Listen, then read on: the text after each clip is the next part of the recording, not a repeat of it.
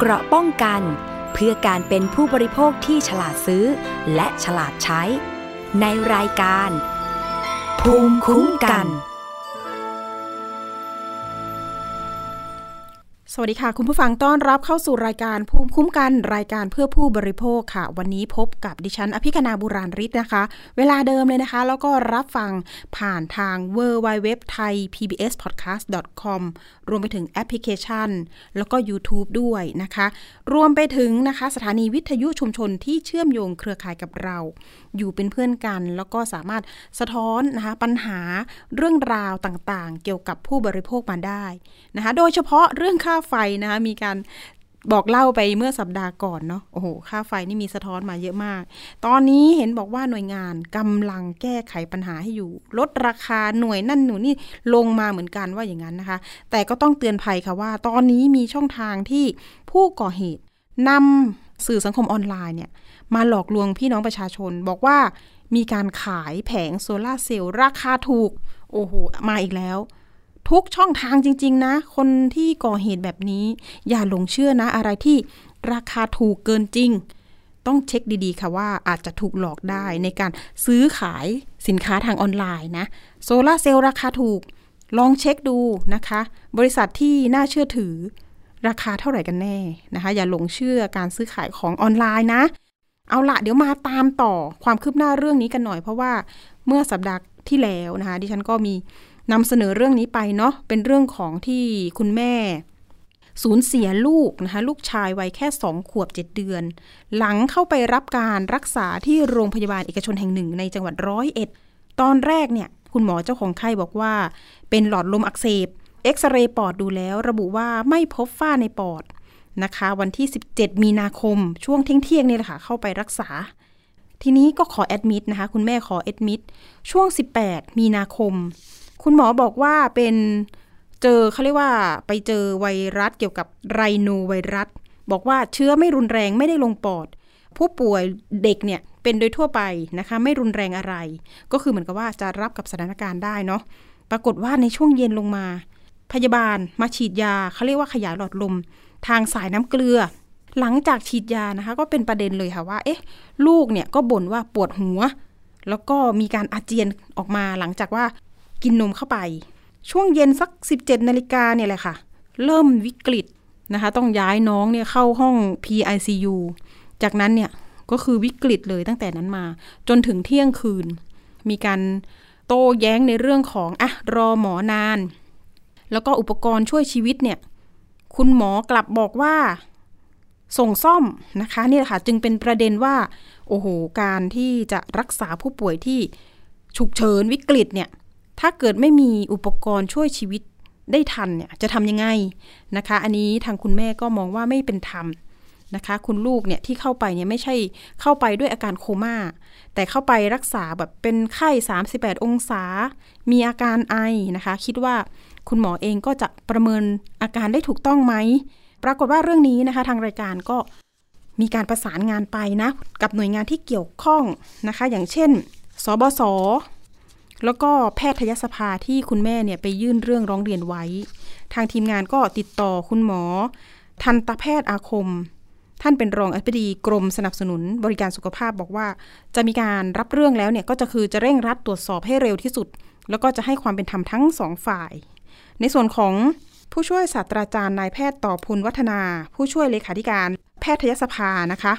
บอกว่าเรื่องนี้ได้รับเรื่องจากคุณแม่แล้วนะคะวันที่20เมษายนที่ไปยื่นเรื่องก็บอกว่าจะมีระยะเวลาในการตรวจสอบประมาณสัก120วันนะคะเรื่องนี้ก็จะตั้งคณะกรรมการนะคะขึ้นมาตรวจสอบแล้วก็อาจจะต้องทำหนังสือเนี่ยแหละค่ะเรียกทางคุณพ่อคุณแม่เนี่ยมาสอบปากคำอย่างละเอียดอีกครั้งหนึ่งรวมไปถึงให้ทางโรงพยาบาลที่เป็นคู่กรณีได้ชี้แจงนะคะและมีการจะทำหนังสือเชิญไปทางโรงพยาบาลแห่งที่2ที่ทางโรงพยาบาลแรกส่งตัวต่อน้องผู้ป่วยท่านนี้นะคะผู้ป่วยก็คือน้องโอโซนวัย2ขวบเนี่ยไปต่อโรงพยาบาลที่2แล้วก็ไปเสียชีวิตซึ่งโรงพยาบาลที่2เนี่ยบอกว่าน้องเนี่ยไม่หายใจก่อนมาถึงโรงพยาบาลด้วยซ้ำเรื่องนี้จะต้องเรียกทางโรงพยาบาลที่2นี่แหละค่ะที่ พยายามปั๊มหัวใจน้องนะคะใช้เวลาประมาณสัก40นาทีก็คือน้องก็ไม่กลับมาโรงพยาบาลที่2อาจจะต้องมาเป็นให้ข้อมูลไหมนะคะให้กับทางแพทยสภาเพื่อที่จะให้ความเป็นธรรมทั้ง2ฝ่ายอันนี้เราไม่ได้บอกว่าโรงพยาบาลแรกผิดหรือโรงพยาบาลที่2ผิดไหมไม่ผิดนะคะทุกคนเนี่ยก็คือโรงพยาบาลแรกเองดิฉันติดต่อไปเนี่ยท่านก็ให้ข้อมูลเบื้องต้นนะว่าเสียใจกับเหตุการณ์ที่เกิดขึ้นแล้วก็คือไม่มีใครไม่มีหมอคนไหนที่อยากจะให้ทางผู้ป่วยเนี่ยเสียชีวิตนะคะทุกคนทำตามจรรยาบรรณแพทย์แล้วก็พยายามที่จะรักษาชีวิตของ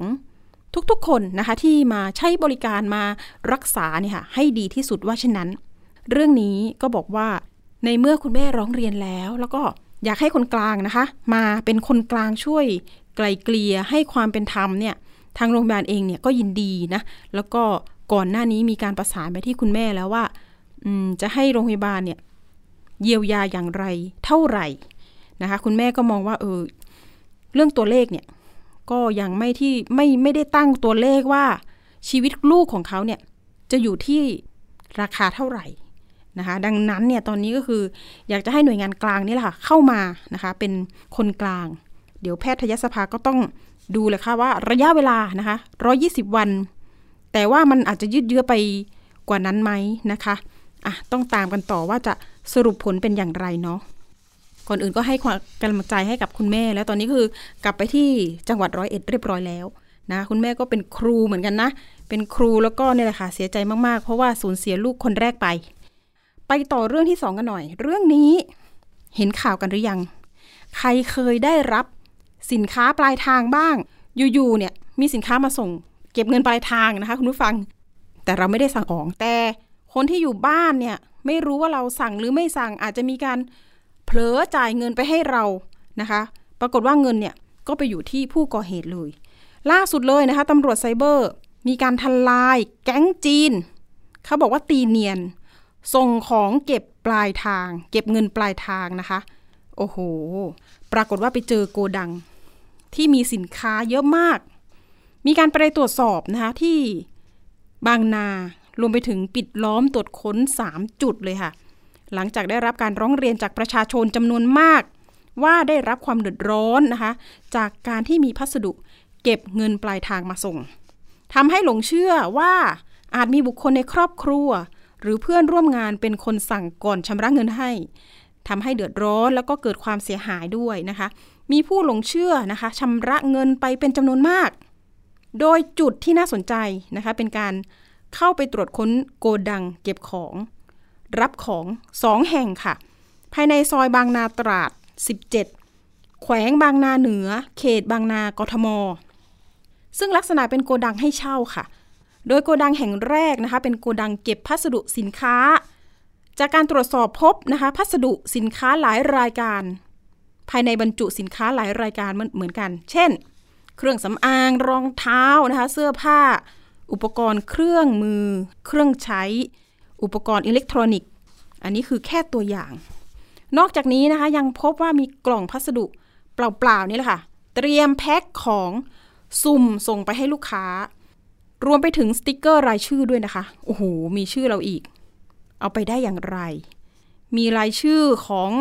พี่น้องประชาชนมีการทำลายรายชื่อด้วยนะจำนวนมากด้วยอีกทั้งตำรวจเนี่ยมีการตรวจค้นที่สำนักงานพบคอมพิวเตอร์ที่มีรายชื่อของผู้รับถูกบันทึกไว้อย่างละเอียดในระบบคอมพิวเตอร์และยังมีสินค้าตีกลับอีกนับหมื่นรายการโอ้โหโกดังที่2บอกว่าเป็นโกดังสำหรับแพ็คพัสดุที่รอทำการส่งพบชั้นวางกล่องพัสดุที่ถูกตีกลับและกระสอบใส่กล่องพัสดุโอ้โหจำนวนมากเป็นหมื่นกล่องคุณผู้ฟังมีบาร์โค้ดเยอะจริงๆปรากฏว่าไปเจอนี่ค่ะผู้ดูแลชื่อนางสาวสุรีพรอายุประมาณสัก30ปีโอ้โหต้องจับกุมตัวไว้ก่อนละค่ะนะคะเดี๋ยวเราจะมีสัมภาษณ์นะคะผู้ที่เกี่ยวข้องที่ไปสืบเรื่องนี้มานะคะเป็นตำรวจไซเบอร์นี่แหละค่ะเก่งจริงๆนะคะมีการจับกุมตัวบางคนได้แล้วแต่จะสาวไปยังไงเป็นนายทุนคนไทยหรือคนจีนต้องมาดูกันในพาดหัวข่าวบอกว่าแ ก๊งคนจีนนะคุณผู้ฟังจะมีสักกี่คนที่กระทำการแบบนี้เนี่ยเราได้ยินบ่อยเหมือนกันนะเรื่องของนายทุนจีนจีนเทามาอยู่เมืองไทยเนี่ยทำไมเยอะจังเลยมาทำธุรกิจสีเทามาทำแบบนี้กับพี่น้องคนไทยของเราบางคนนี่แหละค่ะหลงโอนเงินเข้าไปเรื่องนี้โอนเงินไปเนี่ยความเสียหายหลายล้านบาทเหมือนกันนะกี่ล้านบาทไม่มั่นใจเดี๋ยวต้องถามท่านผู้กำกับที่ลงพื้นที่ไปจับกลุ่มเรื่องนี้เนาะการสืบสวนตอนนี้เนี่ยเห็นบอกว่ายังต้องขยายผลต่อนะเงินหมุนเวียนอย่างที่บอกโอ้โหไม่ใช่หลัก1ล้าน2ล้านนะคะ20ล้านบาทเยอะจริงๆและจะโดนคดีอะไรบ้างคนเหล่านี้จะขยายต่อเนี่ยก็คือไปเจอต้นตอหลักๆเนี่ยอยู่เมืองไทยหรือว่าอยู่เมืองจีนเรื่องนี้นะเดี๋ยวเราไปสอบถามเกี่ยวกับการสืบสวนสอบสวนเรื่องนี้ไปเจออะไรบ้างนะคะนอกเหนือจากที่ดิฉันเล่าให้ฟังนะคะเดี๋ยวเรามีสายของพันตำรวจเอกจักริดศรีโรจน์นากูลนะคะผู้กำกับการ2กองบัญชาการตำรวจสืบสวนสอบสวนอาชญากรรมทางเทคโนโลยี2หรือว่าบก.สอท2อยู่ในสายกับเราสวัสดีค่ะท่านผู้กำกับคะครับสวัสดีครับคุณปิ่มครับค่ะผู้กำกับคะเรื่องนี้เล่าให้ฟังหน่อยโอ้โหเห็นโกดังตามภาพที่ออกข่าวไปทางทั้งหน้าจอทีวีทั้งสื่อออนไลน์เห็นสินค้าเยอะมากแล้วก็กล่องพัสดุพะเนินเทินทึกเลยที่เตรียมจะส่งให้กับประชาชนผู้กำกับถามหน่อยเรื่องนี้เนี่ยต้นตอคนที่ร้องเรียนเนี่ยส่วนมากเป็นใครยังไงคะท่านคะครับเริ่มจากระบบการรับแจ้งความออนไลน์ของสำนักงานตำรวจแห่งชาตินะครับได้รับแจ้งว่ามีคนที่ส่งสินค้าที่เรียกง่ายๆว่าไม่ตรงปกครับสั่งอย่างนึงได้อีกอย่างนึงไม่ตรงตามที่ผู้สั่งเนี่ยต้องการนะครับคุณภาพแล้วก็วัสดุที่ได้มาสินค้าเนี่ยมันต่างกันมากเริ่มจากอย่างนี้ก่อนครับจำนวนมากไหมคะในการร้องเรียนเข้ามาก็มีจำนวนมากเลยครับเป็นเรื่องที่มีการได้รับแจ้งความออนไลน์มากที่สุดในขณะนี้ครับเห็นว่าอยู่อันดับ1ด้วยใช่ไหมคะใช่ครับอันดับ1ครับอันดับ1นะคะแล้วทีนี้เรื่องของการที่ไปไล่สืบเส้นทางจนไปเจอโกดังสินค้านี่คือยากง่ายยังไงคะผู้กำกับ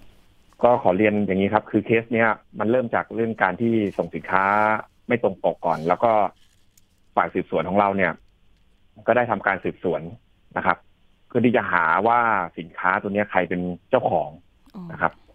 ก็หลังจากที่ทำการสืบสวนไปเรื่อยๆเพื่อที่จะเบื้องต้นเนี่ยเรามีธงว่าเราจะต้องดำเนินการในส่วนนี้คือต้องการจะอนุมัติขอหมายจับกับศาลนะครับเราก็เลยได้ทำการสืบสวนพอทำสืบสวนไปเรื่อยๆเนี่ยสักจุดหนึ่งเนี่ยเราก็พบสิ่งที่ผิดปกติของเฟซบุ๊กที่เปิดทำการหลอกขายสินค้าที่ไม่ตรงปกเนี่ยนะครับมี2อย่างก็คือ1ก็คือมีได้ข้อมูลว่าบริษัทเจ้าเนี้ยนะฮะมีพัสดุที่ตีกลับมาเป็นจำนวนมากนะครับคิดเป็นเปอร์เซ็นต์ของพัสดุที่ส่งนะครับประมาณ 30-30% ที่มีการส่งตีกลับนะครับแล้วก็อีกส่วนหนึ่งเนี่ยหลังจากที่ไปทำการสืบสวนในเชิงลึกเนี่ยก็พบว่ากล่องพัสดุที่ส่งแล้วตีกลับเนี่ยมีการแปะสลากเพื่อที่จะส่งให้กับผู้ที่ซื้อหรือส่งไปตามบ้านส่งไปตามผู้เสียหายนะครับมีการแปะสลากทับกันหลายชั้นคือโดยปกติเนี่ยสลากเนี่ยสินค้าเนี่ยมันจะต้องถูกส่งไปที่คนใดคนหนึ่งถูกไหมครับคนนั้นสั่งก็คนนั้นก็ต้องเป็นก็ต้องถูกส่งไปที่คนนั้นแต่วัสดุอันเนี้ยไม่ได้มีการแกะเหมือนกับว่าส่งไปเรื่อยๆส่งไปถ้ามีคนรับก็จบไปแต่ถ้าตีกลับมาเขาก็ส่งต่อโดยที่ไม่ได้สนใจว่าคนที่ส่งไปเนี่ยจะเป็นต้องการสินค้านี้หรือไม่หรือว่าได้สั่งหรือไม่ครับอันนี้ก็เลยเป็นจุดที่เป็นข้อสังเกตก็คือว่าอาจจะไม่ใช่แค่ส่งของไม่ตรงปกแล้วครับเริ่มจากอย่างนี้ครับหลังจากนั้นพอสืบสวนเข้าไปลึกเนี่ยเราก็เชื่อว่าน่าจะมีการส่งโดยที่ไม่ได้สั่งด้วยผมขออนุญาตใช้คำว่าส่งโดยไม่ได้สั่งแล้วกันนะครับให้เข้าใจง่ายลักษณะอย่างนี้ครับก็ขออนุมัติหมายจับไปครับซึ่งท่านศาลก็ให้ก็นำมาสู่การจับกุมในครั้งนี้ครับก็คือเจอชื่อของผู้ส่งเลยใช่ไหมคะหมายจับนี่ก็คือตรงกับชื่อผู้ส่งสินค้าไหมคะคือชื่อผู้ส่งเนี่ย เขาก็ใช้ชื่อปลอมเบอร์โทรศัพท์ปลอมที่อยู่ที่ผู้จัดส่งเนี่ยก็เป็นบ้านล้างนะครับตายละก็ตอนแรกเนี่ยก็คือไม่ไปถึงตัวเขาไม่ระบุตัวตนที่แท้จริงเขาหรอกครับอันนี้เราก็ทำการสืบสวนจนรู้ว่าสินค้าเนี่ยใครเป็นอยู่ที่ไหนใครเป็นคนดูแลจนถึงรู้ว่าใครที่เป็นคนดำเนินการในการจัดส่งเนี่ยก็คือสุดท้ายก็คือมันนำมาสู่การอนุมัติหมายจับขอเรียกชื่อย่อกันนะว่านางสาวออ่างแล้วกันครับอ๋อตอนนี้หมายจับออกมานี่ก็คือกี่คนคะครับก็นางสาวออ่างคนเดียวครับออ่างคนเดียวซึ่งทำหน้าที่อะไรคะพุ่มกับในส่วนนี้เนี่ยเขาอ้างว่าเขาเนี่ยได้รับเขาเป็นลูกน้องของตัวการซึ่งเป็นคนจีนนะครับซึ่งเป็นเจ้าของสินค้าเนี่ยส่งมาที่เมืองไทยเขาเป็นลูกน้องแล้วก็รับเงินเดือนจากตัวการที่อยู่เมืองจีนเนี่ยอีกทีหนึ่งนะครับค่ะแสดงว่าตัวการใหญ่ที่บอกว่าแก๊งชาวจีนก็คืออยู่ที่เมืองจีนเหรอคะเชื่อว่าน่าจะเป็นคนจีนครับครับก็สามารถพิสูจน์ตัวตนได้อยู่ครับเพราะว่าเราทราบจากการติดต่อของเขาจากพัสดุที่ส่งมาจากเมืองจีนจากบัญชีที่ทางบริษัทขนส่งเนี่ยโอนเงินกลับไปที่ธนาคารหนึ่งที่เปิดบัญชีที่ฮ่องกงเป็นชื่อของเขาเป็นหญิงชาวจีนคนหนึ่งครับอ๋อค่ะเอ๊ะถ้าอย่างนี้ครับผู้ก่อเหตุที่เป็นตัวการใหญ่อยู่ที่นู่นการจับกุมหรืออะไรต่างๆนานาเนี่ยจะยากขึ้นไหมคะก็ต้องว่ากันไปครับแต่ส่วนนี้ก็คือเดี๋ยวต้องมีการออกหมายจับกันทีหลังครับซึ่งส่วนนี้เป็นส่วนที่ทราบมาทีหลังจากการที่เข้าไปดำเนินการจับกุมแล้วก็ตรวจค้นโกดัง3 จุดนี้แล้วครับอ๋อค่ะแสดงว่า3 โกดังมันก็ต้องมีคนดูแลหลายคนใช่ไหมคะคือจริงๆแล้วโกดังทั้ง3 จุดเนี่ยมันต้องแยกอย่างนี้ฮะมันเป็นโกดังที่ของเยอะที่สุดเนี่ยคือเป็นโกดังที่ทางผู้ดูแลผู้ที่ถูกจับเนี่ยนางสาวอ่างเนี่ยเป็นคนดูแลอยู่2 โกดังนะฮะคือส่วนหนึ่งก็คือสินค้าที่ถูกนำเข้ามาจากจีนเนี่ยจะถูกส่งมาที่โกดังแรกก่อนนะครับพอส่งที่โกดังแรกเสร็จเขาก็จะส่งของไปให้บริษัทส่งพัสดุเนี่ยอีกทีหนึ่งเพื่อที่จะส่งไปที่ลูกค้าพอตีกลับถ้าสินค้าที่ตีกลับมาเนี่ยสินค้าส่วนหนึ่งก็จะอยู่ที่โกดังที่2ซึ่งคือโกดังที่บริษัทขนส่งเนี่ยก็จะอยู่ส่วนนั้นอีกส่วนหนึ่งเป็นสินค้าที่ตีกลับแล้วก็จะถูกส่งกลับไปที่โกดังที่3โกดังที่3เนี่ยก็จะเป็นโกดังที่เขาจะอำพรางนิดนึงว่าไม่ให้เจ้าหน้าที่รู้นะครับเป็นโกดังที่เป็นโกดังเหมือนกับเป็นโกดังที่เอาของที่ตีกลับเนี่ยเอามาแปะสลากใหม่ แล้วสลากที่เขาบางส่วนก็ถูกดึงออกบางส่วนก็แปะทับอย่างเงี้ยแล้วของที่ตีกลับเนี่ยก็จะเป็นอยู่ส่วนมากก็อยู่ที่โกดังที่3ส่วนโกดังที่1เนี่ยเปิดเพื่อที่จะเหมือนกับบังหน้าเจ้าหน้าที่ที่มาตรวจสอบเนี่ยว่าทำถูกต้องจะได้ไม่รู้ว่ามีการกระทำส่งของลักษณะอย่างเงี้ยมีการทำทุจริตลักษณะอย่างเงี้ยครับซึ่งจริงๆแล้วโกดังที่1เนี่ยเป็นโกดังที่ใหญ่มากสามารถเก็บของได้ทั้งหมดนะฮะพื้นที่สักประมาณ500 ตารางเมตรได้แต่โกดังที่3ที่มีการนำของที่ตีกลับแล้วก็แปะทับเนี่ยน่าจะพื้นที่ไม่มากครับน่าจะประมาณห้องหนึ่งครับโอ้โหค่ะทีนี้เรื่องของอยู่ในจุดที่ใกล้เคียงกันค่ะก็คือเอาง่ายๆคือพัสดุที่ตีกลับเนี่ยปรากฏว่าก็ไม่แคร์สื่อก็คือมีการส่งกลับไปอีกประมาณแบบนี้ไหมคะส่งกลับไปบางชิ้นเนี่ยมีการเขียนไว้เลยนะครับว่าส่งกลับไปตีกลับรอบที่10เห็นอยู่ตีกลับ10 ครั้งรอบที่10โอ้โหตายแล้วทีนี้พุ่งกลับลองเปิดดูสินค้าข้างในไหมคะว่าส่วนมากมันเป็นอะไรคะเสื้อผ้าหรือเป็นอะไรคะสินค้าตีกลับมีหลากหลายครับมีหลากหลายมากมีทั้งเสื้อผ้ากระเป๋าแมสโอ้โหหน้ากากนะฮะหน้ากากอนามัยกล่องทิชชู่มันเยอะหลากหลายมากครับเขาก็จะลงทุนในส่วนนั้นแต่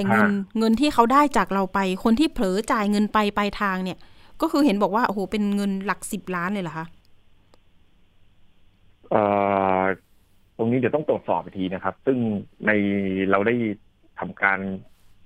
ยึดคอมพิวเตอร์เข้ามาด้วยมาตรวจสอบอีกทีนึงเดี๋ยวจะดูว่ามูลค่าความเสียหายเนี่ยประมาณเท่าไหร่ค่ะแล้วตอนนี้ยังประเมินได้ยากครับเพราะว่าข้อมูลที่เราได้มาเราได้ข้อมูลแต่ว่าจำนวนที่เขาส่งเป็นจำนวนที่เขาแจ้งเนี่ยสินค้านี่มีมูลค่าเท่านี้เนี่ยมันก็เป็นจากการที่เขาแจ้งแต่ว่าเราไม่รู้จริงๆว่าสินค้าที่เขาส่งไปแล้วเขาได้เงินกลับมาเนี่ยมันเท่าไหร่ต้องขอตรวจสอบอีกทีนึงก็ลงทุนเนาะลงทุนทำโอ้โหธุรกิจเทาๆแบบนี้ไม่ได้เลยแล้วทีนี้สิ่งสำคัญเลยสินค้าส่วนมากเป็นมาจากจีนนะครับก็ราคาไม่แพงหรอกครับเป็นของที่ไม่ได้มาตรฐานไม่ได้คุณภาพดีกว่าครับแล้วก็เอามาหลอกอย่างเช่นเบื้องต้นเนี่ยที่เราต้นเนี่ยเราซื้อเสื้อก็เป็นราคาแบรนด์เห็นแล้วนะฮะประมาณเป็นแจ็คเก็ตราคาประมาณสัก 2,000 กว่าบาทแต่ของที่เขาส่งมาให้เนี่ยเข้าใจว่าน่าจะทำคล้ายๆกันไม่เหมือนกันเลยนะฮะคุณภาพเนี่ยถ้าให้ไปซื้อตามตลาดนั้นก็อาจจะตัวละ300อะไรประมาณนี้ฮะเริ่มจากอย่างนี้ก่อนค่ะแล้วเฟซบุ๊กที่เขาใช้ขายสินค้านี่ก็คือ WUDECD แล้วก็ขีด US ใช่ไหมคะอันนี้ปิดไปหรือยังคะ Facebook Page น่าจะตอนนี้ยังไม่ปิดแล้วครับแต่ว่ายังคงจะไม่แอคทีฟแล้วครับตอนนี้อ๋อค่ะแล้วที่สำคัญค่ะคำถามนี้เขาได้รายชื่อของผู้รับหรือว่าประชาชนคนไทยไปได้อย่างไรคะคืออันนี้เป็นข้อสันนิษฐานของผมดีกว่านะผมไม่กล้าฟันธงแล้วกันครับเพราะว่าจริงๆแล้วผมก่อนที่จะเข้าไปทำการค้นเข้าไปตรวจสอบเนี่ยก็เชื่อว่าเขาน่าจะมีการได้ข้อมูลมาจากบริษัทขนส่งนะครับตอนแรกเชื่อว่าอย่างนั้นนะแต่พอเข้าไปค้นเนี่ยเราได้ข้อความในการส่งต่อรายชื่อที่เขาจะส่งเนี่ยมาจากตัวหญิงชาวจีนนะครับตัวที่เป็นหัวหน้าเขาเนี่ยส่งข้อความมาเขาไม่ได้ส่งเป็นบัญชีรายชื่อฮะเขาส่งเป็นรายชื่อเป็นเคสเป็นเดี่ยวๆฮะเขาไม่ได้ส่งเป็นบัญชีซึ่งตอนแรกผมเข้าใจว่าเขาน่าจะมีเป็นบัญชีเอามาจากบริษัทขนส่งสักบริษัทนึงอะไรทำนองเนี้ยแต่แต่สิ่งที่เราเจอเนี่ยคือเขาส่งมาเป็นเคสมาเป็นลายแต่ว่าวันหนึ่งเนี่ยเขาส่งมาเป็นจำนวนมากวันละ60บ้าง80บ้าง90ลายบ้างประมาณนี้ครับประมาณ60-80ลายเนี่ยต่อวันโดยวิธีการส่งเขาก็จะส่งมาทีละข้อความเขาใช้โปรแกรม WeChat นะฮะส่งกันส่งมาเช่นนางกอไก่บ้านเลขที่นี้เบอร์โทรศัพท์นี้แล้วก็สักชั่วโมงนึงเขาก็ส่งมาใหม่ซึ่งตรงเนี้ยข้อสันนิษฐานผมเนี่ยผมเชื่อว่าเขาน่าจะเอามาจากข้อความที่มีการสั่งซื้อกันส่งในเพจที่มีการซื้อขายของนะครับนึกออกไหมฮะเพราะว่าขายเฟซบุ๊กที่มีการซื้อขายของกันเนี่ยเขาอาจจะมีให้ทิ้งข้อความว่าจะส่งของให้ใครเบอร์โทรศัพท์ไหนอะไรทำนองนี้ครับเขาก็อาจจะโทรศัพท์ไปถามว่าบ้านเลขที่เท่าไหร่นะคุณกอไก่บ้านเลขที่เท่าไหร่นะเดี๋ยวจะส่งไปให้อะไรทำนองนี้แล้วเขาก็ส่งเป็นทีละคนมาอย่างนี้เรื่อยๆครับอันนั้นก็คือส่วนหนึ่งอีกส่วนหนึ่งเนี่ยเขาก็เอาข้อความเอารายชื่อจากคนที่เคยสั่งซื้อสินค้าจากเขาเช่น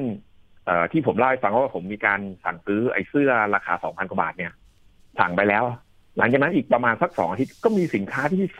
ไม่ได้สั่งนะฮะส่งเข้ามาก็เชื่อว่าน่าจะเป็นเนี่ยจากตัวเนี้ยเขาก็คงจะเอาข้อมูลจากคนที่เคยซื้อเขาด้วยส่วนหนึ่งเอามาส่งสินค้าที่ไม่ส่งย้อนกลับมาอีกทีนึงอย่างเงี้ยครับเข้าใจว่าลักษณะอย่างนี้ค่ะดูแล้วเขาทำมานานแค่ไหนแล้วคะพุ่มกับโกดังนี้เราได้ข้อมูลว่าเริ่มดำเนินการนะมีการเช่าโกดังเนี้ยปลายปี 64นะครับส่วนการดำเนินการเนี่ยผมไม่แน่ใจนะครับว่าเริ่มประกอบกิจการลักษณะอย่างนี้เนี่ยแต่คิดว่าที่เราได้ข้อมูลมาเนี่ยก็ย้อนไปประมาณ5-6 เดือนนะครับเราได้ข้อมูลมาตั้งแต่เดือนตุลาปี65นะครับว่ามีการส่งสินค้าที่มีการตีกลับเป็นจำนวนมากเนี่ยตั้งแต่ประมาณเดือนตุลาครับส่วนทำมานานเท่าไหร่ ออนุญาตไม่กล้าไม่กล้าฟันธงแล้วกันครับเอาประมาณว่าน่าจะปีนึงได้ครับตัวนี้ตั้งข้อหานางสาวเอนะมีข้อหาอะไรบ้างนะคะพุ่มกับก็ข้อหาตามที่ขอหมายจับไปอะครับก็มีช่อโกงประชาชนข้อหาหนึ่งแล้วก็อีกข้อหาหนึ่งก็คือนำเข้าพรบคอมพิวเตอร์นะครับนี่ตัวการก็อาจจะไม่มาช่วยก็ได้อาจจะหลบหนีไปเลยก็ได้ใช่ไหมคะพุ่มกับตัวการเขาอยู่ประเทศจีนจับยากเลยทีนี้ค่ะพุ่มกับอยากจะเตือนภัยคนที่สั่งซื้อสินค้าทางออนไลน์ยังไงบ้างรวมไปถึงนี่แหละค่ะนางสาวเอโอ้โหรับเคราะห์ไปคนเดียวเลยนะคะเชิญค่ะก็ฝากถึงพี่น้องประชาชนนะครับว่ามันจะมีภัยรูปแบบใหม่ๆซึ่งบางทีเราคาดไม่ถึงนะครับอย่างกรณีนี้นะครับการส่งพัสดุที่ไม่ได้สั่งก็อยากจะให้มีการตรวจสอบกันสักนิดนึงครับมีการตรวจสอบว่าสินค้าเนี่ยใครเป็นผู้คนสั่งบางทีเราอาจจะด้วยความเห็นว่าราคามูลค่ามันน้อยก็เลยไม่ได้ตรวจสอบนะครับส่งมาถึงคุณแม่เราคิดว่าราคาน้อยเราจ่ายแทนได้อย่างนี้ไม่ถูกต้องนะครับเราก็จะเป็นเหยื่อซึ่งสิ่งที่ควรทำก็คือต้องสอบถามว่าเขาได้ส่งจริงๆหรือเปล่าคนในบ้านเราพี่น้องเราได้ส่งจริงๆหรือเปล่าอีกส่วนหนึ่งก็คืออยากจะให้ตรวจสอบสินค้าภายในพัสดุนะครับซึ่งผมเข้าใจว่าถ้าเราจะตรวจสอบเนี่ยมันก็อาจจะเป็นการยากสักนิดหนึ่งนะครับก็อันนี้ก็อยากจะฝากไปถึงบริษัทขนส่งด้วยว่าอาจจะต้องให้มีการตรวจสอบก่อนได้หรือเปล่านะครับคือมีการแกะกล่องมาดูว่าสินค้าเนี่ยตรงปกไหมได้สั่งไหมด้วยนะครับก็อันนี้อาจจะฝากทางหน่วยงานที่เกี่ยวข้องช่วยให้บริษัทขนส่งเนี่ยอนุญาตในการดำเนินการตรงนี้ด้วยนะครับก็น่าจะดีขึ้นบางคนเขาบอกว่าเห็นใจคนส่งของจังเลยก็จ่ายไปใจดีจ่ายไปนะคะแต่ทีนี้ตัวเองไม่ได้สั่งเอาละสายด่วนตำรวจไซเบอร์ก็คือโทรได้ใช่ไหมคะ1441มีเรื่องทำนองนี้ก็โทรมาแจ้งครับตอนเรื่องนี้ก็มาจากการที่ได้รับแจ้งร้องเรียนนี่แหละครับได้เลยค่ะมาสู่การจับกลุ่มซึ่งเข้าใจว่าเคสนี้น่าจะเป็นเคสที่มีการออกสื่อประชาสัมพันธ์ในเรื่องการส่งสินค้าที่ไม่ได้สั่งนะครับเพราะผมลองไปหาข้อมูลแล้วว่าก็ยังไม่มีการได้รับเรื่องร้องเรียนทำนองนี้เยอะแต่ว่าที่มีการจับกลุ่มแล้วก็ออกสื่อเนี่ยน่าจะเป็นเคสแรกๆเลยอันนี้ดูแล้วใหญ่เลยค่ะทางฝากประชาสัมพันธ์ไปยังพี่น้องประชาชนฝากไปเตือนไปยังพี่น้องได้เลยค่ะค่ะได้เลยค่ะเดี๋ยวปิมอาจจะเชิญผู้กำกับจากกรีฑามาออกรายการสดนะคะไม่เป็นไรวันนี้ขอบคุณค่ะขอบคุณข้อมูลนะคะแล้วก็มาเตือนภัยผู้บริโภคกันนะคะพันตำรวจเอกจากกรีฑาศรีโรจน์นากูลนะคะผู้กำกับการ2บก.สอท2นะคะวันนี้ขอบคุณมากๆค่ะท่านคะครับยินดีครับยินดีครับผมครับสวัสดีค่ะเรื่องนี้บอกเลยว่าการหลอกซื้อสินค้าหรือบริการเนี่ยค่ะยังมีประชาชนตกเป็นเหยื่อจำนวนมากแจ้งความร้องทุกข์ผ่านระบบแจ้งความออนไลน์สูงที่สุดเป็นลำดับที่1จำนวนล่าสุดนะคะจากสถิติที่ดิฉันดูประมาณ 85,395 เรื่องหรือคิดเป็นนะคะ 35.61% ของเรื่องที่มีการรับแจ้งความทางออนไลน์มูลค่าความเสียหาย 1,255 ล้านบาทเยอะจริงๆยังไงช่วยกันปราบปรามรวมไปถึงพี่น้องประชาชนผู้บริโภคต้องนะคะมีภูมิคุ้มกันด้วยอย่าหลงเชื่อหรือว่าจ่ายเงินไปก่อนนะคะเอาละมีเรื่องที่2เวลาเหลือสั้นๆนะคะมีข้อมูลนี้มาบอกเล่าตำรวจกองบังคับการปราบปรามการกระทำความผิดเกี่ยวกับการคุ้มครองผู้บริโภคหรือว่าบก.ปคบ.แล้วก็อย.มีการจับมือกันนะคะบุกตรวจค้นแหล่งผลิตพร้อมจับกลุ่มผู้ต้องหา3คนเป็นเครือข่ายจำหน่ายอาหารเสริมลดน้ำหนักนะคะเขาบอกว่าเป็นยี่ห้อ NQS Cross ยี่ห้อดังในออนไลน์นะคะมีการผสมสารไซบรูทามีนยึดของกลางได้ 7,000 กล่องค่ะมีการเตือนประชาชนผู้บริโภคเสี่ยงคอแห้งใจสั่นหัวใจเต้นผิดจังหวะนะคะเดี๋ยวเราจะมีการสัมภาษณ์ผู้กำกับรองผู้กำกับละกันนะคะที่ไปจับกลุ่มเรื่องนี้แต่ว่าข้อมูลเบื้องต้นเนี่ยมีการ Facebook ไลฟ์แถลงข่าวด้วยมีการจับมือกันกับอย.นะคะมาเตือนภัยเพราะว่ามันอันตรายนะเป็นผลิตภัณฑ์ที่อยู่ในการนะคะครอบครองเนี่ยถ้าเกิดว่าผู้บริโภคซื้อไปหากมีลูกค้าติดต่อซื้อหรือนำไปขายต่อเนี่ยโอ้โหมันมีเขาเรียกว่าวัตถุออกฤทธิ์ทางจิตประสาทต้องเขาเรียกว่ามีโทษนะทางข้อกฎหมายมีโทษเช่นเดียวกันผู้ต้องหาที่ถูกจับกุมเนี่ยส่วนทางคนที่เป็นผู้บริโภคอาหารเสริมดังกล่าวหรือครอบครองขอให้ทำลายซะว่าอย่างนั้นหรือว่าส่งคืนนะคะทางอย.มีการเตือนนะคะว่าหากกินผลิตภัณฑ์อาหารเสริมแล้วเกิดอาการปากแห้งคอแห้งใจสั่นหัวใจเต้นผิดจังหวะความดันสูงนะคะคาดว่าผลิตภัณฑ์อาจมีการปลอมปนไซบูทรามีนอ่านผิดอ่านถูกแต่ว่าตัวนี้เนี่ยอันตรายส่วนโทษนะคะเดี๋ยวเราจะมีสายของทางท่านรองผู้กำกับบก.ปคบ.4 นะคะเดี๋ยวทีมงานเราต่อสายไปเนาะตอนนี้มีการจับกุม3คนโอ้โหทำหน้าที่อะไรกันบ้างมีจังหวัดที่เขาเข้าไปตรวจสอบเห็นบอกว่ามีทางสุโขทัยนะคะมีหลายที่เลยอันนี้อันตรายมากๆต้องดูให้ดีๆค่ะเรื่องของการขายอาหารเสริมผ่านทางออนไลน์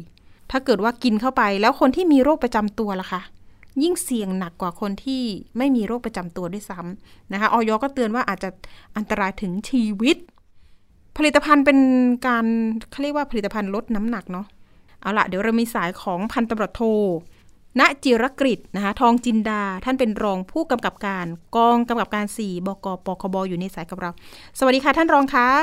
ครับสวัสดีครับผมครับค่ะท่านรองบอกถึงข้อมูลหน่อยเห็นบอกว่าไปกวาดล้างจับกลุ่มนะคะอาหารเสริมที่เป็นอันตรายต่อผู้บริโภคอันนี้มีเบาะแสมาได้อย่างไรแล้วก็ตอนนี้ดำเนินคดีไปยังไงบ้างคะอ๋อครับผมครับสำหรับกรณีนี้นะครับการทลายเครือข่ายผลิตและจำหน่ายอาหารเสริมลดความอ้วนนะครับก็คือสืบเนื่องจากปัจจุบันนะครับมีกระแสความนิยมผลิตภัณฑ์เสริมอาหารสำหรับลดน้ำหนักเป็นที่นิยมในกลุ่มของผู้บริโภคนะครับและมันสามารถเข้าถึงได้ง่ายจึงเกิดช่องว่างที่ทำให้ผู้ผลิตเนี่ยลักลอบผสมวัตถุออกฤทธิ์ต่อจิตประสาทนะครับประเภทหนึ่งเป็นบูทามีนเป็นในผลิตภัณฑ์นะครับทางเจ้าหน้าที่ตำรวจกองการ4กองบังคับการปราบปรามการกระทำความผิดเกี่ยวกับการคุ้มครองผู้บริโภคครับจึงได้มีการเฝ้าระวังกลุ่มผลิตภัณฑ์ดังกล่าวเนี่ยตลอดเรื่อยมานะครับจนกระทั่งสืบทราบว่าผลิตภัณฑ์เสริมอาหารลดความอ้วนยี่ห้อ NQS Cross เนี่ยมีการโฆษณาผ่านแพลตฟอร์มนะครับที่สำคัญต่างๆทั้งแพลตฟอร์ม Shopee Lazada TikTok และ Facebook นะครับเป็นจำนวนมากโดยมีการโฆษณาชวนเชื่อนะครับว่าเมื่อรับประทานเข้าไปแล้วเนี่ยจะทำให้น้ำหนักลดลงอย่างรวดเร็วนะครับในระยะเวลาสั้นๆแล้วก็มีเครือข่ายตัวแทนจำหน่ายอยู่ทั่วประเทศนะครับทางเจ้าหน้าที่ตำรวจก็เลยทำการติดต่อครับผมทางเจ้าหน้าที่ตำรวจก็เลยทำการติดต่อขอล่อซื้อครับแล้วก็ทำผลิตภัณฑ์ดังกล่าวเนี่ยไปส่งตรวจครับผมค่ะอ๋อแสดงว่าการจับกลุ่มครั้งนี้ก็คือล่อซื้อนะคะแล้วก็ได้สินค้ามาจริงแล้วสินค้าผลิตภัณฑ์ส่งตรวจเรียบร้อยแล้วใช่ไหมคะท่านครับผมครับส่งตรวจในสินค้าที่ล่อซื้อเนี่ยได้ทำการส่งตรวจแล้วผลการตรวจเนี่ยปรากฏว่าพบวัตถุออกฤทธิ์ต่อจิตประสาทประเภทหนึ่งเป็นบูทามีนผสมในผลิตภัณฑ์นั้นจริงครับผมค่ะจริงๆก็เลยจึงทำการสืบสวนต่อจนทราบถึงแหล่งที่ผลิตและแหล่งจัดจำหน่ายพร้อมทั้งตัวแทนผู้จำหน่ายรายใหญ่ครับผมจึงทำให้สู่กระบวนการของการทำการตรวจค้นจับกลุ่มครับเห็นบอกว่ามีผู้จัดจำหน่ายเครือข่ายตัวแทนจำหน่ายรายใหญ่อยู่ที่ตากสุโขทัยแล้วก็พิษณุโลกใช่ไหมคะครับผมใช่ครับผมแล้วในส่วนของสินค้าท่านรองค่ะสินค้าที่เรายึดมาได้เนี่ยรวมๆมากน้อยแค่ไหนแล้วก็มูลค่าเนี่ยยึดมาประมาณเท่าไหร่คะสินค้าที่เราเข้าทำการตรวจค้นนะครับทั้งหมดจำนวน4จุดเนี่ยเรายึดสินค้าเป็นประเภทผลิตภัณฑ์เสริมอาหารยี่ห้อ NQS Cross แล้วก็ผลิตภัณฑ์เสริมอาหารยี่ห้ออื่นๆอีกนะครับรวมทั้งหมด17รายการนะครับประมาณ 7,000 กล่องมูลค่าประมาณ2,000,000 บาทครับผมแต่ต้องขอนำเรียนว่าอันนี้คือมันเป็นช่วงที่สินค้าขาดตลาดนะครับและกำลังจะมีการออเดอร์เพื่อจะสั่งผลิตล็อตใหญ่อีกประมาณ 200,000 กว่ากล่องครับผมโอ้อันนี้แสดงว่าก็จะเป็นลักษณะเป็นโรงงานผลิตเลยไหมคะ ครับผมใช่ครับผมหนึ่งในที่เราเข้าทำการตรวจค้นก็จะเป็นสถานที่ผลิตผลิตภัณฑ์เสริมอาหารเลยครับการจับกุมผู้ต้องหา3คนนี่เป็นเจ้าของโรงงานเลยไหมคะท่านรองผู้ต้องหาจำนวน3คนที่เราทำการจับกุมเนี่ยจะเป็นแม่ขายครับแม่ที่เป็นตัวแทนจำหน่ายรายใหญ่และเป็นศูนย์ผู้กระจายสินค้ารายใหญ่ของสินค้ายี่ห้อ ENQS Cost ครับผมส่วนทางโรงงานผลิตนะครับแล้วก็ผู้จัดจำหน่ายหรือว่าเจ้าของแบรนด์เนี่ยเราได้รับการตรวจค้นเหมือนกันแต่เรายังไม่ได้ดำเนินคดีเนื่องจากว่าสินค้าที่เราตรวจพบในสถานที่ผลิตเนี่ยยังไม่ได้มีการผ่านการตรวจสอบจากกรมวิทยาศาสตร์การแพทย์นะครับผมหากได้ผลการตรวจสอบแล้วถึงจะมีการ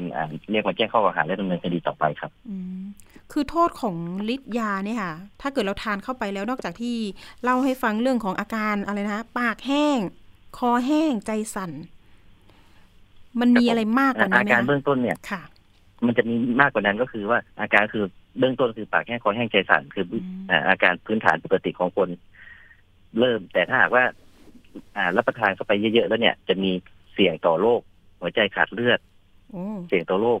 หลอดเลือดสมองแตกและหากว่าผู้มีโรคประจำตัวอยู่แล้วเนี่ยก็อาจจะทำให้เกิดอันตรายถึงชีวิตได้ครับผมตอนนี้ถ้าเกิดว่าเราโทษข้อกฎหมายค่ะท่านรองตอนนี้เราตั้งข้อหาอะไรบ้างอย่างไรโทษมีเท่าไหร่เราจะได้ปรามคนที่กำลังจะทำการแบบนี้ค่ะอันนี้มีโทษยังไงปรับยังไงบ้างคะครับผมสำหรับโทษนะครับผู้ต้องหาหรือว่าผู้ที่เป็นตัวแทนจำหน่ายหรือว่าผู้ที่มียาลดน้ำหนักประเภทนี้อยู่ในครอบครองเนี่ยจะมีโทษนะครับตามประมวลกฎหมายยาเสพติดพ.ศ. 2564นะครับในฐานจำหน่ายซึ่งวัตถุออกฤทธิ์ในประเภทหนึ่งไซบูทามีนโดยไม่ได้รับอนุญาตอันเป็นการกระทำเพื่อการค้านะครับอัตราโทษเนี่ยจะเป็นโทษจำคุกตั้งแต่1ปีถึง15ปีหรือปรับตั้งแต่ 100,000 บาทถึง1ล้านบาท 1,500,000 บาทครับผมโอ้เยอะมากส่วนทางผู้ผลิตเนี่ยก็จะมีโทษเช่นเดียวกันคือผลิตวัตถุออกฤทธิ์เหมือนกันอัตราโทษเท่ากันครับผมค่ะตอนนี้ทางผู้ต้องหาเขาให้การปฏิเสธหรือว่ายอมรับผิดคะท่านคะผู้ต้องหาที่เป็นตัวแทนทั้ง3รายเนี่ยให้การภาคเศษครับคือรับสารภาพว่าเป็นผู้ขายจริงแต่ไม่ทราบว่าในผลิตภัณฑ์ที่ตัวเองนำมาขายเนี่ยมีสิ่งใดปลอมปนหรือว่าสิ่งใดเป็นส่วนผสมบ้างครับผมค่ะท่านรองคะเวลาเหลือน้อยนิดนึงอยากให้ท่านรองเตือนภัยหน่อยคนที่อยากลดน้ำหนักอย่าหลงเชื่อโฆษณาที่อย่างเช่นคุมหิวนะลดพุงได้นะกินตรงนี้ไปเนี่ยลดหุ่นได้ทันทีอันนี้ท่านรองเตือนยังไงดีคะครับผมอันขอฝากแจ้งเตือนประชาชนครับอย่าหลงเชื่อโฆษณาอวดอ้างสรรพคุณเกินจริงนะครับเช่นทานแล้วลดน้ำหนักเห็นผลไวเห็นผลจริงปลอดภัยการันตีไม่ผลมีผลข้างเคียงผลิตภัณฑ์ที่อวดอ้างใช้ลดน้ำหนักเหล่านี้มักมีส่วนผสมของสารไซบูทามีนซึ่งเป็นวัตถุออกฤทธิ์ต่อจิตประสาทนะครับซึ่งผลที่ได้อาจจะไม่คุ้มเสียเพราะนอกจากจะเสียเงินแล้วยังเสียสุขภาพจากผลข้างเคียงของยาและอาจทำให้เสียชีวิตได้นะครับจึงขอย้ำว่าอย่าซื้อยาผ่านสื่อออนไลน์มารับประทานเองโดยเด็ดขาดครับผมค่ะควรจะมีคุณหมอหรือผู้เชี่ยวชาญหรือเภสัชกรดีกว่าใช่ไหมคะท่านรองครับถูกต้องครับค่ะท่านรองสุดท้ายนี้ถ้าเกิดเรามีเบาะแสสามารถแจ้งเรื่องราวไปที่ปคบ.ได้อย่างไรบ้างคะผ่านทางเพจ Facebook ครับปคบ.เตือนภัยครับผมและเบอร์โทรสายด่วน1135ครับสามารถแจ้งเบาะแสมาทางด้านเจ้าหน้าที่ตำรวจบกปคบ.ได้ครับผมได้ค่ะเอาละค่ะวันนี้ขอบคุณนะคะพันตำรวจโทณจิรกฤตนะคะทองจินดารองผู้กำกับการกองกำกับการ4บกปคบ.วันนี้ขอบคุณมากๆนะคะที่มาให้ข้อมูลแล้วก็เตือนภัยผู้บริโภคกันค่ะขอบคุณค่ะท่านคะครับครับสวัสดีครับสวัสดีค่ะเป็นประโยชน์มากๆนะคะอย่าไปซื้อนะคะแล้วก็หลงเชื่อคำโฆษณาอวดอ้างเกินจริงอันนี้ย้ำเลยค่ะเอาละค่ะไปช่วงคิดก่อนเชื่อกับดร.แก้วกังสดาลอำไพนักพิษวิทยากับคุณชนาทิพย์ไพรพงศ์วันนี้มีเรื่องของสีย้อมผ้าที่อาจมีสารก่อมะเร็งตอนที่1นะคะไปรับฟังกันค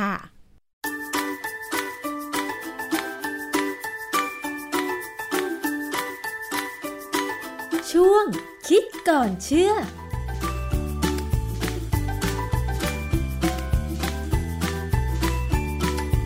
บกันในช่วงคิดก่อนเชื่อกับดร.แก้วกังสดาลอำไพนักพิษวิทยากับดิฉันชนาทิพย์ไพรพงษ์เช่นเคยค่ะติดตามรับฟังกันได้ในรายการภูมิคุ้มกันและทางเว็บไซต์ Thai PBS Podcast นะคะวันนี้ค่ะเรามาคุยเกี่ยวกับเรื่องที่ใกล้ตัวของเรามากๆค่ะเรื่องของเสื้อผ้า แต่ใครจะคิดบ้างว่าสีย้อมผ้าในเสื้อผ้าที่เราใส่เนี่ยอาจจะมีสารก่อมะเร็งก็เป็นได้พูดอย่างนี้แล้วคุณผู้ฟังอย่าเพิ่งตกใจนะคะเรามาดูข้อมูลกันก่อนค่ะคุณผู้ฟังบางคนเนี่ยชอบซื้อเสื้อผ้าใหม่มาไม่ซักใส่เลยก็มักจะมีข้อความติดตลกว่าก็คือเสื้อผ้าใหม่ไงซื้อมาปุ๊บก็ต้องใส่เลยแต่คุณผู้ฟังคะต่อไปถ้าฟังเรื่องนี้แล้วอาจจะต้องเปลี่ยนความคิดค่ะว่าถ้าซื้อเสื้อผ้าชุดใหม่มาก็ต้องซักก่อนเพื่อสารบางอย่างที่อาจจะติดมากับเสื้อผ้าชิ้นนั้นเช่นสีย้อมผ้าค่ะคุณผู้ฟังเพราะว่ามีการสุ่มนะคะเก็บตัวอย่างเสื้อผ้าโดยเฉพาะชุดชั้นในจากนิตยสารฉลาดซื้อแล้วก็ส่งชุดชั้นในเหล่านั้นเนี่ยไปห้องปฏิบัติการเพื่อหาว่าสีที่ติดมากับเสื้อผ้านั้นเนี่ยมีสารที่ก่อให้เกิดอันตรายอะไรบ้างเรื่องของสีย้อมผ้าไม่ใช่เรื่องเล็กๆนะคะคุณผู้ฟังเพราะว่าในกระบวนการย้อมผ้าเนี่ยมันมีการใช้สารที่เป็นสารก่อมะเร็งค่ะซึ่งเรื่องนี้จะเป็นอย่างไรเรามาฟังกับอาจารย์แก้วนะคะอาจารย์คะเรื่องของสีย้อมผ้าที่อาจจะมีสารก่อมะเร็งอยากจะถามอาจารย์ตั้งแต่ต้นเลยค่ะกระบวนการทางเคมีของการทำสีย้อมผ้าจนนำมาย้อมผ้ามันทำให้เกิดสารก่อมะเร็งได้ยังไงคะอาจารย์มันจะมีคำอยู่สองคำคือคำว่า aromatic amine กับ azodine aromatic amine เนี่ยเป็นสารตั้งต้นซึ่งส่วนใหญ่เนี่ยเป็นสารที่ค่อนข้างอันตรายหลายชนิดเนี่ยเป็นสารก่อมะเร็งหรือก่อกลายพันธุ์เขาเอาสาร aromatic amine เนี่ยมาผลิตเป็นสีย้อมผ้าที่เราเรียกว่า azodine ซึ่งปกติเนี่ย azodine เนี่ยบางทีก็ไม่ได้อันตรายเท่าไหร่หรอกเพราะว่ามันเป็นสารเคมีที่ตัวใหญ่แล้วแล้วก็เอามาใช้ผสมนู่นผสมนี่กลายเป็นสีต่างๆในกรณีสีย้อมผ้าที่ใช้กับเสื้อผ้าเนี่ยโดยเฉพาะชั้นในของผู้ชายเนี่ยซึ่งฉลาดซื้อเขากังวลเรื่องสีดำมากเลยนะในปี2556เขาก็ตรวจมาแล้วครั้งหนึ่งแล้วก็รายงานผลไปแล้วต่อมาในปี2565ก็มีการตรวจอีกครั้งหนึ่งก็เจออีกคือตรวจกี่ทีก็เจอแหละเพราะว่าส่วนใหญ่แล้วเนี่ยใครเป็นคนดูแลเสื้อผ้าซึ่งในครั้งนั้นนะคะที่นิตยสารฉลาดซื้อได้เก็บตัวอย่างกางเกงในของผู้ชายไปส่งห้องปฏิบัติการเพื่อหาสารตกค้างในสีย้อมผ้านะคะซึ่งจากผลการศึกษาเนี่ยดิฉันอ่านผ่านๆเหมือนกันนะคะอาจารย์ว่าเขาไปเจอกางเกงชั้นในของผู้ชาย3ตัวอย่างที่ตรวจพบว่ามีสีย้อมที่ให้สารประกอบแอโรเมติกอะมีนเกินไปถึง 61.40 มิลลิกรัมต่อกิโลกรัมอันนี้เป็น1เซตนะคะอีก1เซตกางเกงใน2ตัวเนี่ยพบ 59.89 มิลลิกรัมต่อกิโลกรัมซึ่งถือว่าทุกตัวอย่างมีสารประกอบแอโรเมติกอะมีนเนี่ยเกินอาจารย์คะสารตัวนี้มันอันตรายยังไงคะอาจารย์ถ้าเป็นอะโรมาติกอะมีนเนี่ยมีสิทธิ์ที่จะเป็นสารก่อมะเร็งได้คือมันซึมได้ด้วยแต่คราวนี้มันไม่ได้เป็นทุกตัวหรอกมันเป็นเฉพาะบางตัวซึ่งเขามีการระบุห้ามเอาไว้แล้วเช่นถ้าเป็นสารตัวหนึ่งที่เราเรียกชื่อย่อๆกันว่า MDA เนี่ยจะเป็นอยู่ใน1ใน24ชนิดที่ถูกห้ามพบตามมอก.เลยคือถ้าถามว่าใครดูแลเรื่องเสื้อผ้าเนี่ยความปลอดภัยที่ไม่มีใครดูแลแต่เขาดูแลเรื่องสารเคมีที่อยู่ในเสื้อผ้าเป็นไปตามมาตรฐานอุตสาหกรรมมีมอก.อยู่คราวนี้จริงๆเนี่ยในประเทศอื่นเนี่ยเขาทำมาก่อนแล้วเช่นมีบทความหนึ่งในวารสาร Journal of Environmental Science and Health เขาไปตรวจสีเอโซไดน์แล้วก็แอโรมาติกอะมีนในเสื้อผ้าสตรีบทความนี้ตีพิมพ์ในปี2016เขารายงานการประเมินชุดชั้นในสตรีจำนวน120 collection ก็คือ120ยี่ห้อนะที่ส่งซื้อมาจากหลายห้างสรรพสินค้าเลยก็พบว่า74ตัวอย่างเนี่ยพบแอโรมาติกอะมีนในระดับต่ำแต่มี18ตัวอย่างพบแอโรมาติกอะมีนในปริมาณ200มิลลิกรัมต่อกิโลกรัมซึ่งสูงมากนะถือว่าสูงมากอาจารย์คะในต่างประเทศมีการห้ามพบแอโรมาติกอะมีนในเสื้อผ้าไหมคะเขามีตัวเลขอยู่เหมือนกันนะอย่างของเมืองไทยเนี่ยเราบอกว่าไม่ควรเกิน30มิลลิกรัมต่อกิโลกรัมค่ะแต่ที่ของฝรั่งเนี่ยยังเจอตั้ง200กว่าก็แสดงว่ามันเป็นทั่วโลกแหละเพราะว่าสีที่เป็นเอโซไดน์เนี่ยเป็นสีที่ย้อมและติดทนอย่างเสื้อผ้ากีฬาที่ผมใช้อยู่เนี่ยนะผมใช้มาตั้ง 5-6 ปีแล้วก็ยังดูดีเหมือนเดิมแสดงว่าคงเป็นสีพวกนี้แหละเพราะฉะนั้นอันนี้เป็นเรื่องที่สำคัญมากว่าเราจะอยู่กับมันได้ยังไงเพราะว่าเสื้อผ้าถ้าไม่ย้อมสีเอโซไดน์นะก็มักจะต้องเป็นเสื้อผ้าที่ย้อมสีแบบของบ้านเราพวกมอห้อมพวกสีธรรมชาติอ๋ออาจารย์ในทางเคมีแล้วสารอะโรมาติกอะมีนเนี่ยตอนนี้เขามาใช้ในผลิตภัณฑ์อะไรบ้างคะอาจารย์ คือมันเป็นสารเอมีนกลุ่มเอมีนซึ่งจะต้องเอาไปใช้ทำนู่นทำนี้ได้หลายอย่าง MDA เนี่ยเอาไปทำเป็นฉนวนส่งไปรษณีย์เนี่ยวัสดุป้องกันการเสียหายบางทีก็ไปทำกาวที่สำคัญคือทำใยสแปนเด็กเนี่ยเราใช้เยอะในเสื้อผ้าใช่ไหมขอบกางเกงขอบยกทรงทำส่วนไหนก็ตามที่ต้องการให้มีการยืดหยุ่นเนี่ยจะเป็นพวกสแปนเด็กบางทีสแปนเด็กกับทั้งตัวก็ยังมีเลยใช่นะเพราะว่าตอนนี้เห็นผลิตภัณฑ์โดยเฉพาะเสื้อผ้ากีฬาเนี่ยมักจะมีการโฆษณาบอกว่าเป็นผ้าใยสแปนเด็กซึ่งมันยืดหยุ่นได้ดีค่ะอาจารย์ใช่แล้วมันไม่อุ้มน้ำวัสดุบางอย่างที่ใช้พันข้อมือมันเป็นสิ่งที่เราเลี่ยงยากสารประกอบแอโรเมติกอะมีนหรือว่า MDA นะคะที่อาจารย์บอกว่าเขานำมาใช้ในวัสดุประเภทเช่นฉนวนในภาชนะบรรจุของไปรษณีย์กาวเส้นใยสแปนเด็กสีย้อมแล้วก็ยางเทียมผลิตภัณฑ์เหล่านี้เขาใช้คุณสมบัติของ MDA ยังไงมีความจำเป็นต้องนำมาใช้คะอาจารย์คือเวลาผลิตพวกใยสังเคราะห์มันไม่ได้ใช้สารตัวเดียวสารหลายๆชนิดเนี่ยเข้าไปในปริมาณไม่มากก็มีเช่นไปเป็นพวกคล้ายๆกับเขาใช้คำว่าเป็น preservative หรือตัวป้องกันหรือตัวรักษาสภาพของวัตถุสังเคราะห์นั้นเพราะฉะนั้นเนี่ยเจ้า MDA เนี่ยไม่ได้เข้าไปในปริมาณเยอะแต่เข้าไปในปริมาณที่ไปช่วยทำให้เกิดสิ่งนั้นขึ้นมาแต่บางครั้งเนี่ยเวลาเขาผลิตเนี่ยมันจะมีสารตัวที่เป็นลักษณะของตัวเล็กๆที่เป็นตัวสารตั้งต้นเนี่ยตกค้างอยู่นั่นก็เหตุผลที่เขาบอกว่าเสื้อผ้าซื้อมาแล้วต้องซักก่อนแต่คนบางคนที่บอกว่าชอบใส่เสื้อผ้าใหม่ๆอาจจะเป็นเพราะว่าเสื้อผ้าบางยี่ห้อเนี่ยตอนที่เราซื้อมาใหม่ๆเนี่ยมันดูดีๆนะแต่พอซักก่อนแล้วไม่ทันใส่เนี่ยมันยับมากๆเลยอ่ะรีดยังไงก็ไม่หายยังไงก็ขอสวยสักทีก่อนใส่ใหม่ๆเนี่ยให้มันดูสภาพดีก่อนแล้วจากนั้นก็พอซักไปแล้วคราวนี้ก็จะยับย่นบางจะดูเก่าบางก็แล้วแต่ค่ะแป้นเด็กเนี่ยยืดหยุ่นดีนะฮะที่สำคัญคือเราต้องอย่าให้โดนเหงื่อมากนัก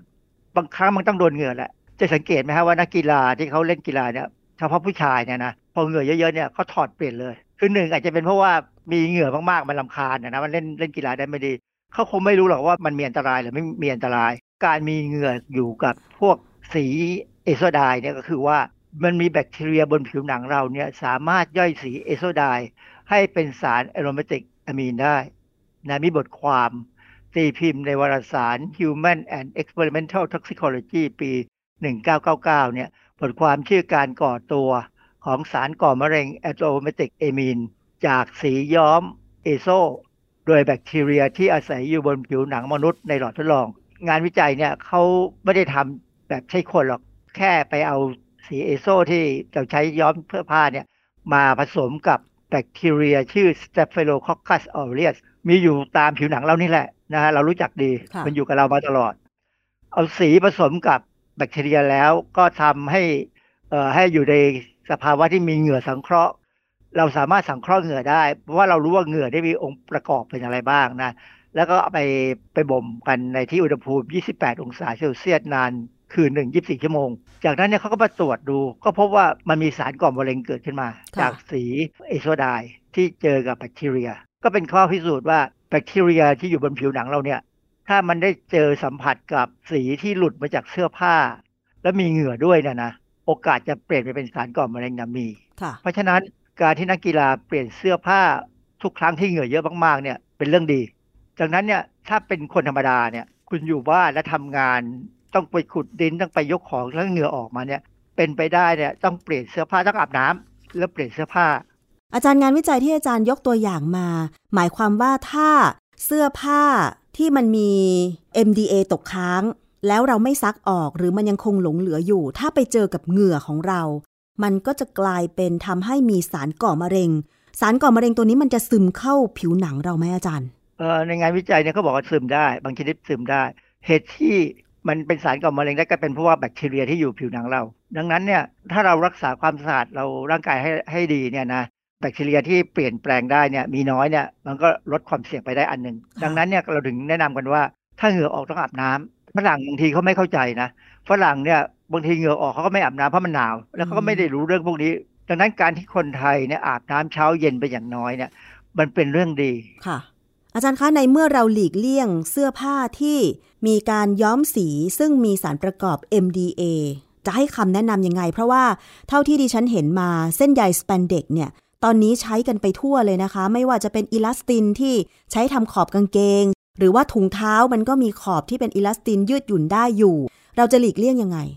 ต้องซักก่อนแน่ๆซื้อมาซักก่อนแล้วถ้ามันยับก็รีดมันจากนั้นเนี่ยในขณะที่ใช้บางครั้งมันก็หลุดมาได้ค่อยๆหลุดออกมาได้ก็ต้องอย่าให้เจอเหงื่อมากนักคืออย่างไรอ่ะวันหนึ่งต้องเปลี่ยนเสื้อผ้าแล้วนะอย่าไปใช้แบบหน้า A หน้า B นะ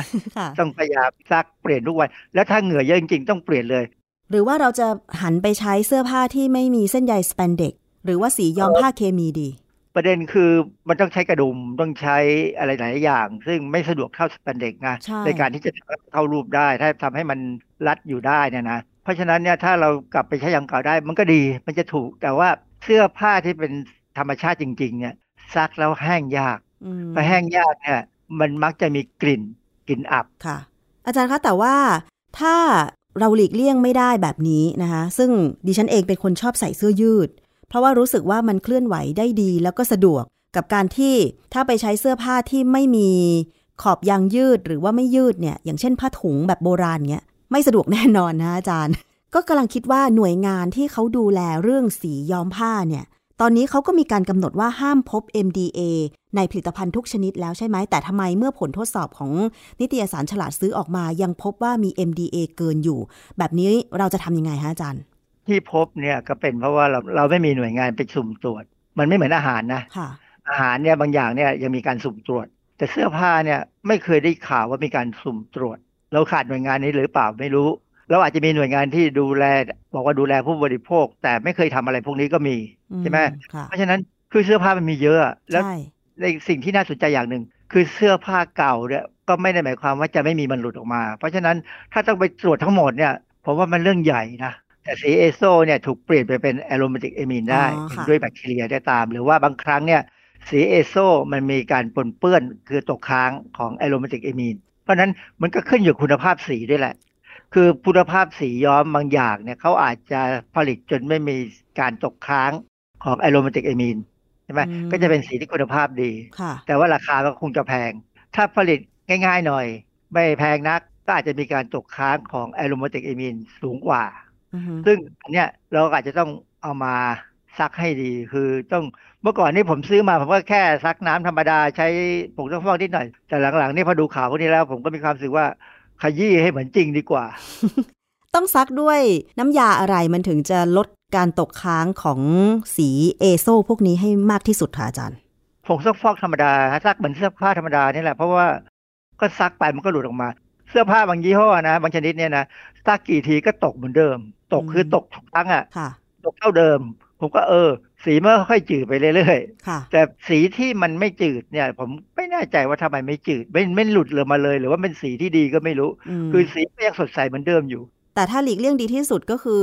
ใส่เสื้อผ้าไม่ฟอกสีไม่ย้อมสีดีไหมอาจารย์เช่นสีขาวหลีกเลี่ยงได้ไหมอาจารย์ไม่ใช่สีขาวสิต้องเป็นสีเนื้อผ้าจริงๆสีผ้าจริงๆก็จะเป็นสีออกตุ่นๆเหลืองๆนิดๆใช่ไหมสี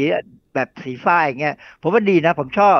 เพียงแต่ว่าคือฝ้ายเนี่ยมันมีเบอร์ของเขาถ้าเป็นเบอร์ใหญ่เนี่ยมันจะหนาถ้าเบอร์เล็กมันจะเป็นได้เส้นเล็กบ้างคือของเส้นเล็กเนี่ยจะแพงถ้าเป็นเบอร์ใหญ่ๆเนี่ยมันก็จะหยาบพอสมควรแล้วเวลาโดนเหงื่อเนี่ยมันอุ้มเหงื่อเยอะเกินไปบางทีซักยากก็ไม่เหมาะกับอากาศในเมืองไทยอีกที่ส่วนใหญ่จะร้อนนะอาจารย์ถูกต้องเลยคือมีผ้าซับเหงื่อมันก็ดีนะมันก็เย็นนะแต่ว่าต้องเปลี่ยนบ่อยค่ะ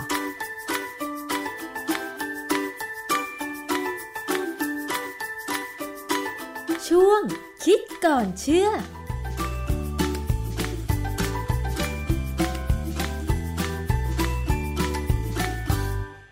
ขอบคุณข้อมูลจากคิดก่อนเชื่อมากๆเลยค่ะวันนี้นะคะหมดเวลาสำหรับอภิคณาบุราริศแล้วเจอกันตอนหน้าเวลาเดิมวันนี้สวัสดีค่ะติดตามฟังรายการได้ที่เว็บไซต์ thaipbspodcast.com และ YouTube Thai PBS Podcastฟังทางแอปพลิเคชัน Thai PBS Podcast, Spotify, Google Podcast, Podbean, SoundCloud และ Apple Podcast กดติดตามเป็นเพื่อนกันทั้ง Facebook, Twitter, Instagram และ YouTube Thai PBS Podcast แค่ฟังความคิดก็ดังขึ้น